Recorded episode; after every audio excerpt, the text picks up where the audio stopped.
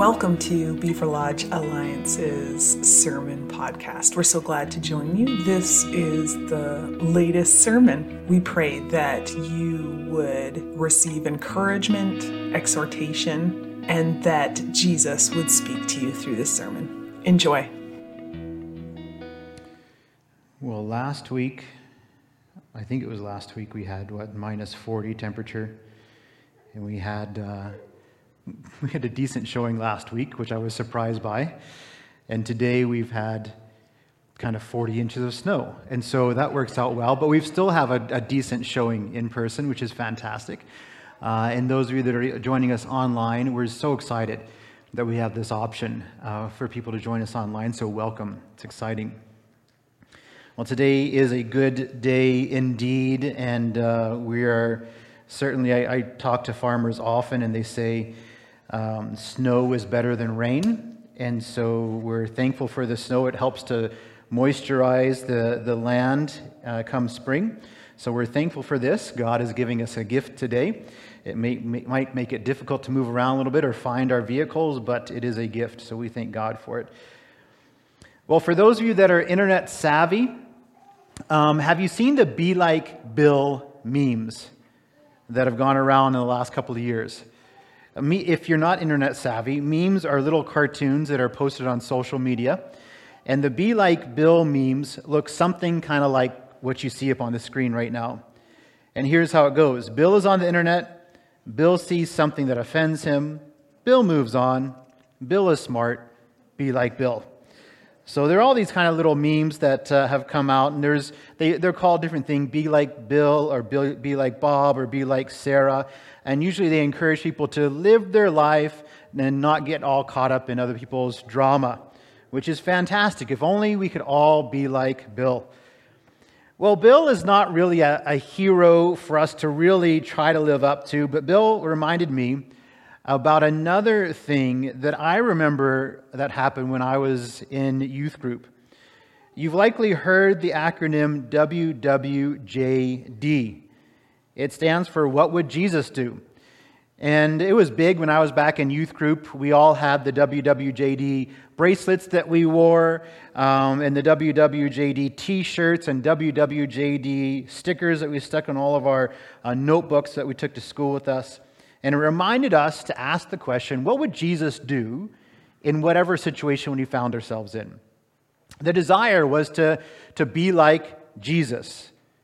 Now, be like Bill, that sounds like a great idea, but really, let's raise the bar a little bit here. Let's be like Jesus. Be like Jesus is a great slogan, but what does it really mean? You see, we, we, can't, we can't say be like Jesus or WWJD um, and just kind of say it. Just be like Jesus, WWJD, sermon's done, let's all go home. We can't really say that because sadly, many people nowadays don't know what Jesus would do if he were in the situations that we find ourselves. Jesus has actually gotten a really bad rap as of late, and many people have a, a large under, misunderstanding about what Jesus would do. A couple of years ago, a young Christian man named, by the name of uh, Casey Schultes living in Georgia, was wearing the WWJD bracelet at his college. And one of his friends asked him what the bracelet stood for. And Casey replied, What would Jesus do? But then Casey had this thought. He froze in his tracks and he had this thought, Oh no, what if my friend asks me, Well, what would Jesus do? And Casey found that he did not have an answer for that question. Well, how would you answer that question?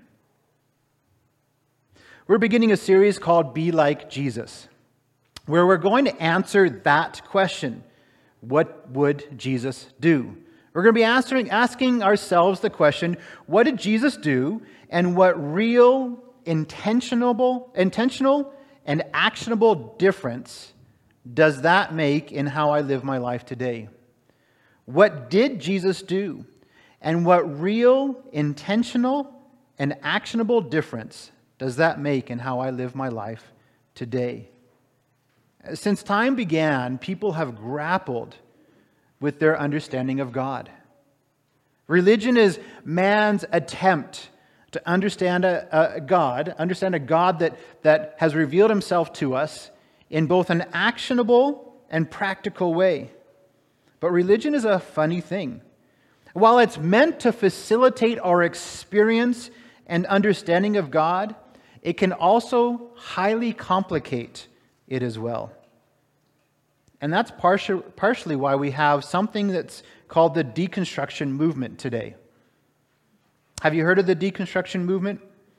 It's a movement where people are asking hard questions of their faith and their practice, and they're kind of trying to deconstruct the things that we do in religion.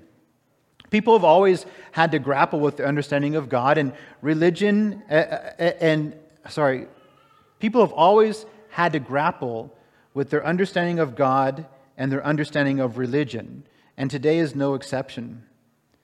It's actually a sign of spiritual maturity to be able to look at our faith and ask the hard questions, including the question why do we do what we do, and should we be doing the things that we're doing?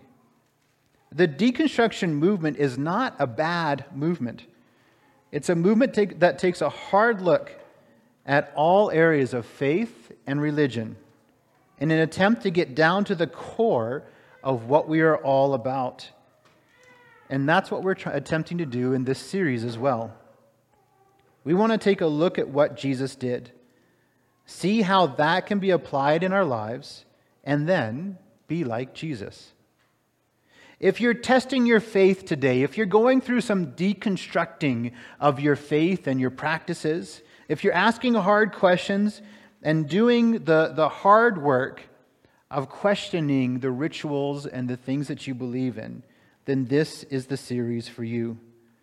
Let's ask those questions together. Jesus was not afraid of questions. Most of the things that happen through the Gospels is because someone asked a really good question. So let's dig into the life of Jesus and then reconstruct in a practical and actionable way together. My encouragement to you, if you're in the middle of deconstruction, is that you do it intentionally and not just burn everything down. Deconstruct so that you can reconstruct so that you can rebuild your faith on a more solid ground. Which brings us back to the question that's before us WWJD, what would Jesus do? There's this great passage in Matthew chapter 28 called the Great Commission, and it goes like this Go and make disciples of all nations, baptizing them in the name of the Father and of the Son and of the Holy Spirit teaching them to obey everything I have commanded you. Now, this is an important passage of Scripture which is often quoted, especially as we are sending missionaries out. You, can see it in lots of churches. We don't have it on our walls, but lots of churches have it up on their wall somewhere. They've got it maybe over the door as you're leaving, so you can see that verse as you're walking out the door, and you'd be like, Yes, I'm going to go into the world and make disciples of all nations, and I'm going to teach them everything that, that Jesus commanded us to teach. It's an inspirational and wonderful passage of Scripture. But let's ask the obvious question that should come up at this moment as we read this question or read this passage. Listen to this again. Go and make disciples of all nations, baptizing them in the name of the Father and of the Son and of the Holy Spirit, and teaching them to obey everything I have commanded you. Look at that last part, just the last part of that passage teaching them to obey everything that I have commanded you. Have you ever stopped to ask the question, what did Jesus command? If we're supposed to do everything, if we're supposed to teach everything that Jesus commanded, what did Jesus command? Well, I did some searching and also some Googling, which is really fun when you're trying to figure out some of these types of things. And on the internet, you can find all kinds of lists of things that Jesus commanded. It's amazing how many different commands people have come up with. You can find a short list. One of the shortest lists I found is 49 commands that Jesus commanded in the New Testament. One of the longest lists I found was a list of 1,050 things that Jesus commanded. Oofta, right? Now, if you're kind of like into those things where you like make paintings and pictures for your wall, you probably don't want to have a list of 1,050 things that Jesus commanded, do you? That would be very difficult. But some of those commands come out of like Matthew chapters 5 through 7, uh, where we see the Sermon on the Mount. Jesus says a lot of fantastic things in that passage. Uh, one of the things he says is he says, uh, Don't break any of the commandments. He, he doubles down on, on some of the laws that are written in the Old Testament, like the law on murdering. He says it's not okay just, just not to murder. Jesus says if you, if you even hate your brother or call him a fool, you're going to be in for judgment. Jesus doubles down on a lot of the commandments, taking them further than they would have been taken before. Jesus also teaches in that, that, those short chapters, Jesus teaches his people how to pray, how to fast, and other related things. There's other places in the Gospels where Jesus teaches his disciples how to heal, how to cast out demons, how to serve one another.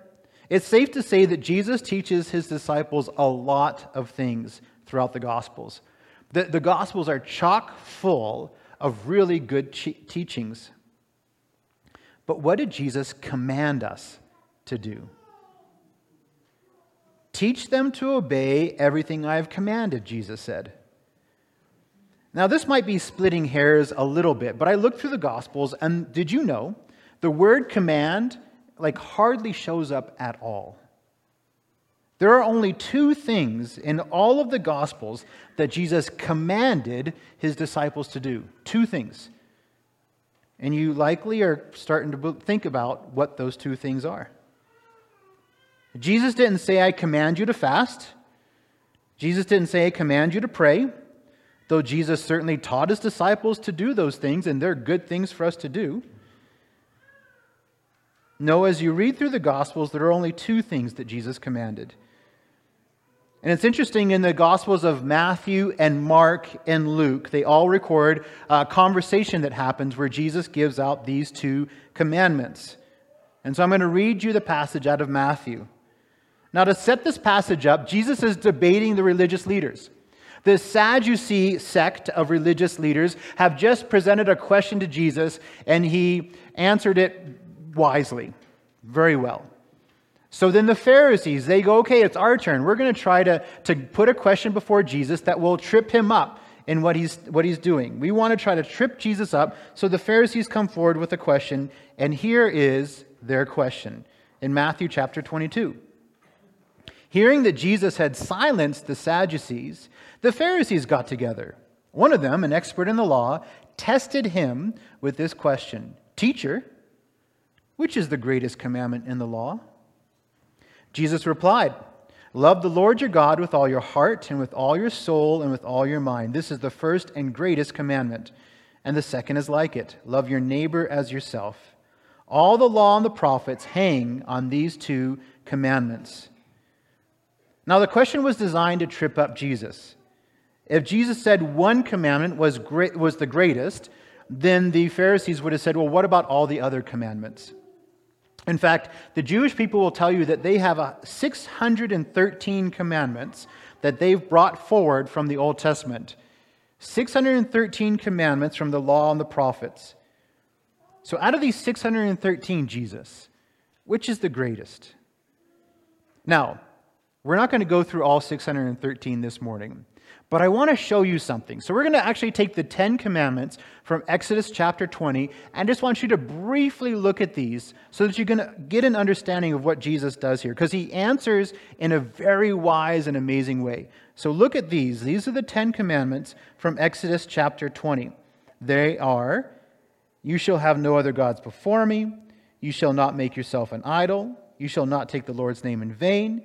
Remember the Sabbath day by keeping it holy. Honor your mother and father. You shall not murder. You shall not commit adultery. You shall not steal. You shall not lie. And you shall not covet your neighbor's house. Now, here's the interesting thing. These 10 commandments, along with the other 603 commandments that are brought forward from the Old Testament, fall into two categories. It's amazing. Jesus sums them up really well. The first category is the commandments that deal with our relationship with God. So it's this relationship, this vertical relationship between us and God. It's the first three commandments. They all deal with God. And the second category is the commandments that deal with our relationship with other people. It's this horizontal plane. It's the, it's the commandments that all deal with the other people that are around us. Now, commandment number four, honor the Sabbath, is the bridge commandment that falls into both categories, both dealing with our relationship with God and dealing with our relationship with others. So look how Jesus answers the question to the religious leader. Matthew chapter 22. Teacher, which is the greatest commandment in the law? Jesus replied, Love the Lord your God with all your heart and with all your soul and with all your mind. This is the first and greatest commandment. You see, this covers that whole first category. Every commandment from the Old Testament that has to deal with our relationship with God is answered in this one. Love the Lord your God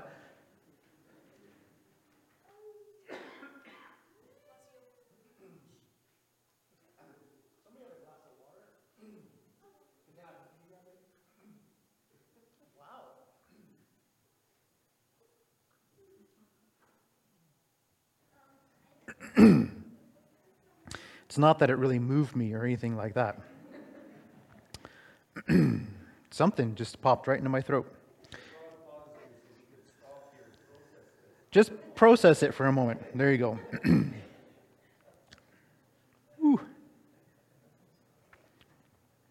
Appreciate that, Dave. Thank you. Awesome.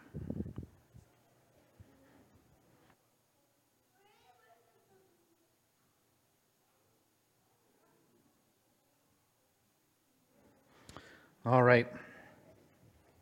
So, this is how Jesus answers the first half of them. Every commandment from the Old Testament that deals with the vertical relationship with us and God, it's answered with this Love the Lord your God with all your heart and with all your soul and with all your mind. Then Jesus goes on. He says, The second is like it love your neighbor as yourself. This covers that whole second category of all the other Uh, all the other commandments from the Old Testament are answered this way. Love your neighbor as yourself. Then Jesus says, all the law and the prophets hang on these two commandments. And they do. Every single commandment from the Old Testament falls into one of these two categories. Jesus takes thousands of years of religious history, writing, and debate and sums it up in just two commands love God, love others. Love God, love others. Isn't that amazing? Is that amazing? So, if you are into that where you're trying to put something up on your wall, it just makes it so easy. Love God, love others. Now, this conversation is recorded in the Gospels of Matthew, Mark, and Luke. Same outcome in each one of those ones love God, love others. Love God, love others. Love God, love others. It's obviously an important moment for the disciples. But there's another gospel, the Gospel of John. And John doesn't record this exchange with the religious leaders. Instead, in John's gospel, there is this beautiful, multi chapter conversation that Jesus has with his disciples which begins with Jesus washing the feet of his disciples. This whole conversation. See, when you read uh, John chapters 13, 14, 15, 16, and 17, which is all just one long conversation, you have to recognize how it starts. It starts with Jesus getting down on his knees and washing the feet of his disciples. That amazing? Now, we don't understand that here. But it's like it's the, it's the job of a servant. It's the job that the lowest servant would do in the household, would wash the crud off of the feet of the people coming in the door. And Jesus does that to his disciples. He gets down on his hands and knees and he washes their feet. And then this is what he says in John chapter 13. Listen carefully. A new command I give you love one another. Remember, he just washed their feet. As I have loved you, so you must love one another. By this, everyone will know that you are my disciples if you love one another. A new command I give you, Jesus says love one another. In Matthew, Mark, and Luke, we read about the religious leaders trying to trip up Jesus to, to find out how he's going to answer this question of what is the greatest commandment. And Jesus says, Love God and love others. Here in John, Jesus is sitting with his disciples. God has just washed the feet of his disciples. God has just kneeled down, washing the feet of his disciples, and says, As I have loved you, love one another. During the same conversation, just two chapters later, so this is still the same conversation. In John chapter 15, Jesus says, As the Father has loved me, so I so have I loved you. So have I loved you. Now remain in my love. If you keep my commands, you will remain in my love. The Father loved Jesus Jesus loved the disciples. And now, what is the command of Jesus? Well, here he says it. He spells it out clearly for us in verse 12. My command is this love each other as I have loved you. And just in case they didn't get it yet, five verses later, Jesus says, This is my command love each other. Jesus says, Love one another. Love each other as I have loved you. Love each other. Three times in the same conversation, Jesus says it. He lives it out, actionable, practical, by washing their feet. Love each other. In Matthew, love God, love others. In Mark, love God, love others. In Luke, love God, love others. In John, love one another, love each other as I have loved you, love each other. These are the commands of Jesus. Do you think this loving thing, or loving each other thing, is important to him? Now let's go back to the Great Commission. Go and make disciples of all nations, baptizing them in the name of the Father and of the Son and of the Holy Spirit, and teaching them to obey everything I have commanded you. And what has Jesus commanded? Love God, love others. Yesterday, I officiated a, a wedding ceremony uh, out in Hythe. And I read from the famous passage, 1 Corinthians 13, which for some reason we read at all the weddings. And I get it because weddings are about love and it's a fantastic passage to read at weddings, but it has nothing to do with weddings, but except that there's love. And love is wonderful. It's great. But here's the passage Love is patient, love is kind. It does not envy, it does not boast, it is not proud, it does not dishonor others, it is not self seeking, it is not easily angered, it keeps no record of wrongs. Love does not delight in evil, but rejoices with the truth. It always protects, always trusts, always hopes, always perseveres. Love never fails. And now these three remain faith, hope, and love. But the greatest of these is love. This is a fantastic passage. It's a fantastic passage, even if you're not getting married. Wonderful. But we don't often back up. I, I, so, interesting story.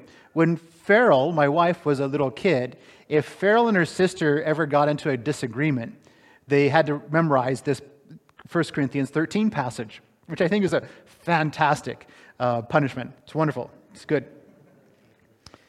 But we don't often back up and read the first part of this passage, because that passage I just read starts in verse 4.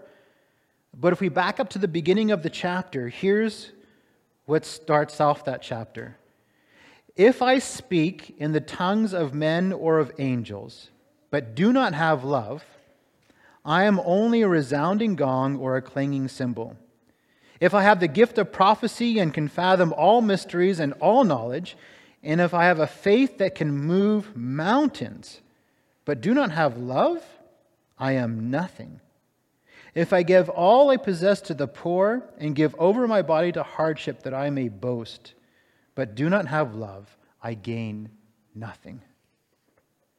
Listen, you can have the nicest church buildings, you can have the best theology, and the best programs and the best traditions and the nicest pews or chairs and, and the sweetest songs and the best greeters and the, the highest giving and the most sacrificial missionaries. You can have the kindest pastors and on and on and on. You could have the greatest church that ever existed. But if you have not love, you can be the most giving person and the hardest worker and, and pray for everyone and serve everyone and give everything that you have away, even the shirt off your own back.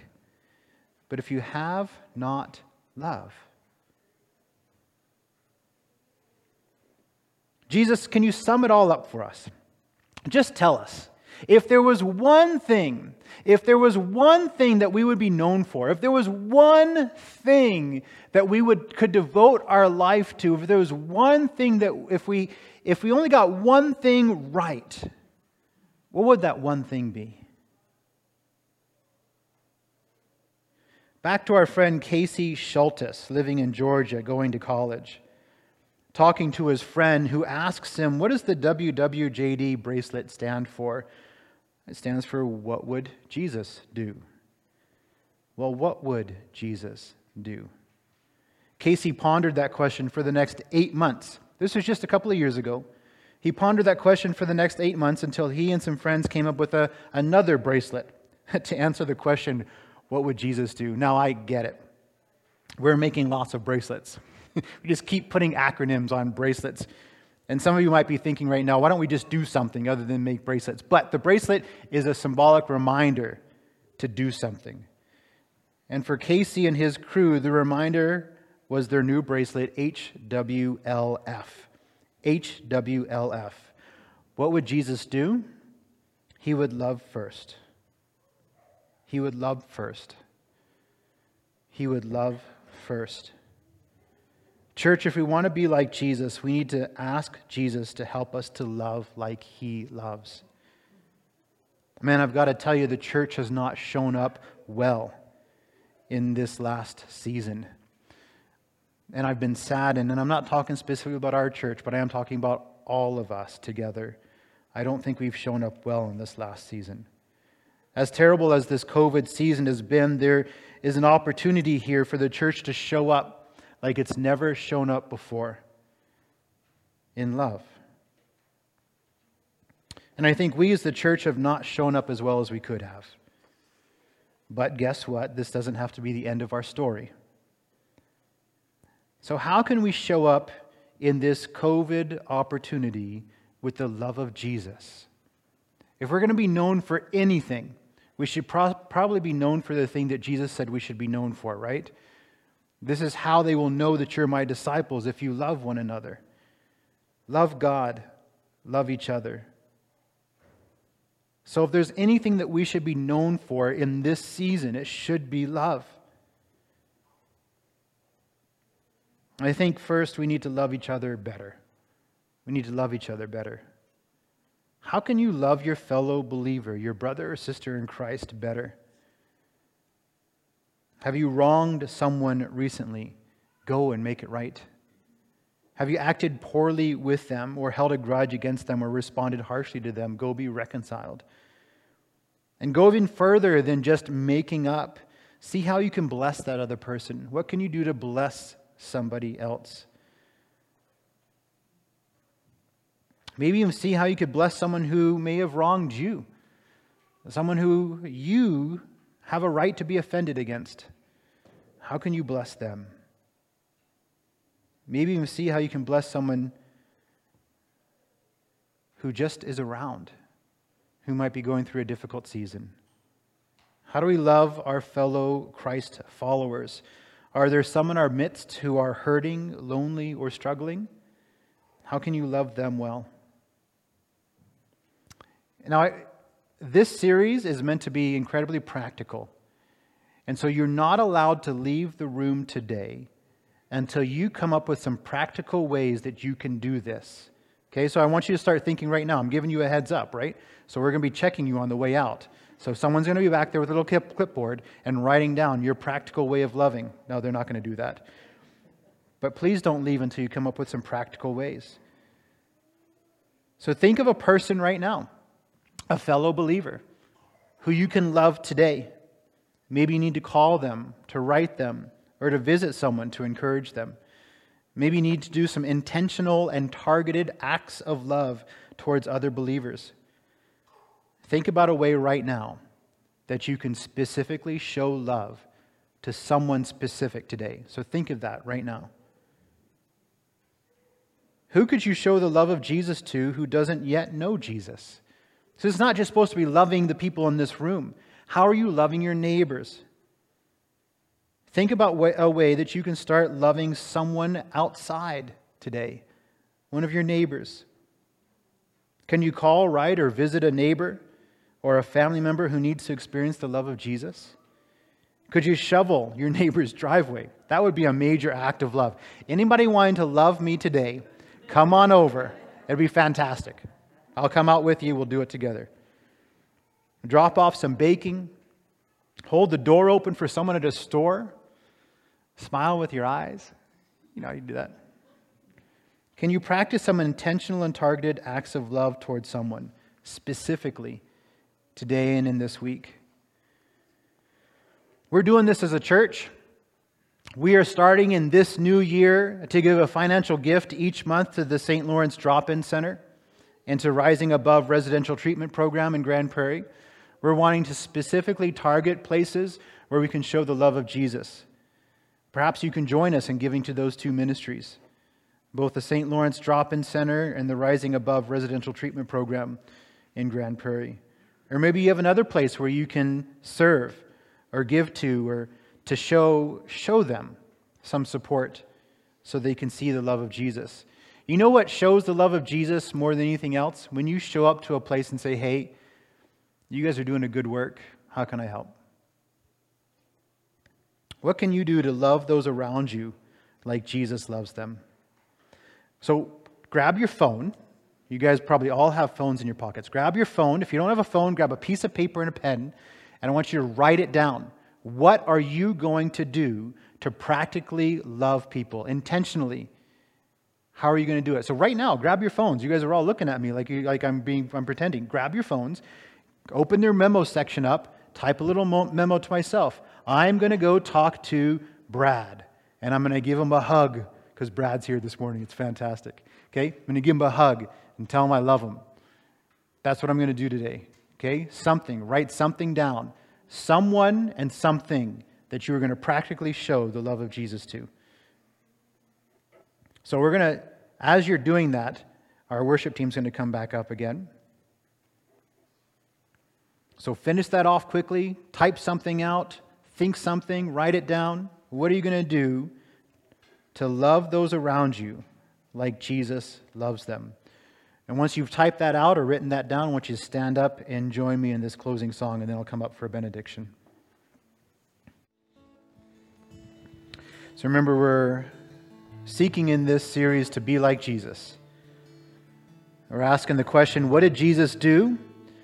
And what real, intentional, intentional and actionable difference does that make in how you live your life today? Jesus loved, and he commanded us to love. So, what difference will that make for you today? Who are you going to love today? So let's pray. Heavenly Father, we are grateful that you first loved us. God, you loved us. We were created out of your love, and you sent Jesus because you loved us so much. And now, Jesus, you've called us to love. And so I just declare over your people right now a fresh filling of your Holy Spirit that we can love like you love, that we can see the world the way that you see the world and love the world well. So, Spirit, come. Strengthen us and encourage us to love, uh, love others well, to love you and to love others well.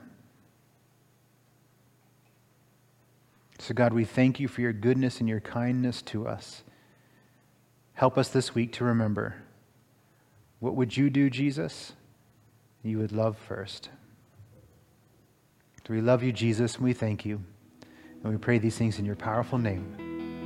Amen. Amen. Thank you for listening to our podcast today. If you would like more information about us or find out ways to contact us, visit our website at www.beaverlodgealliancechurch.com. We pray today that you would experience the love, presence, and power of Jesus Christ and then make him known.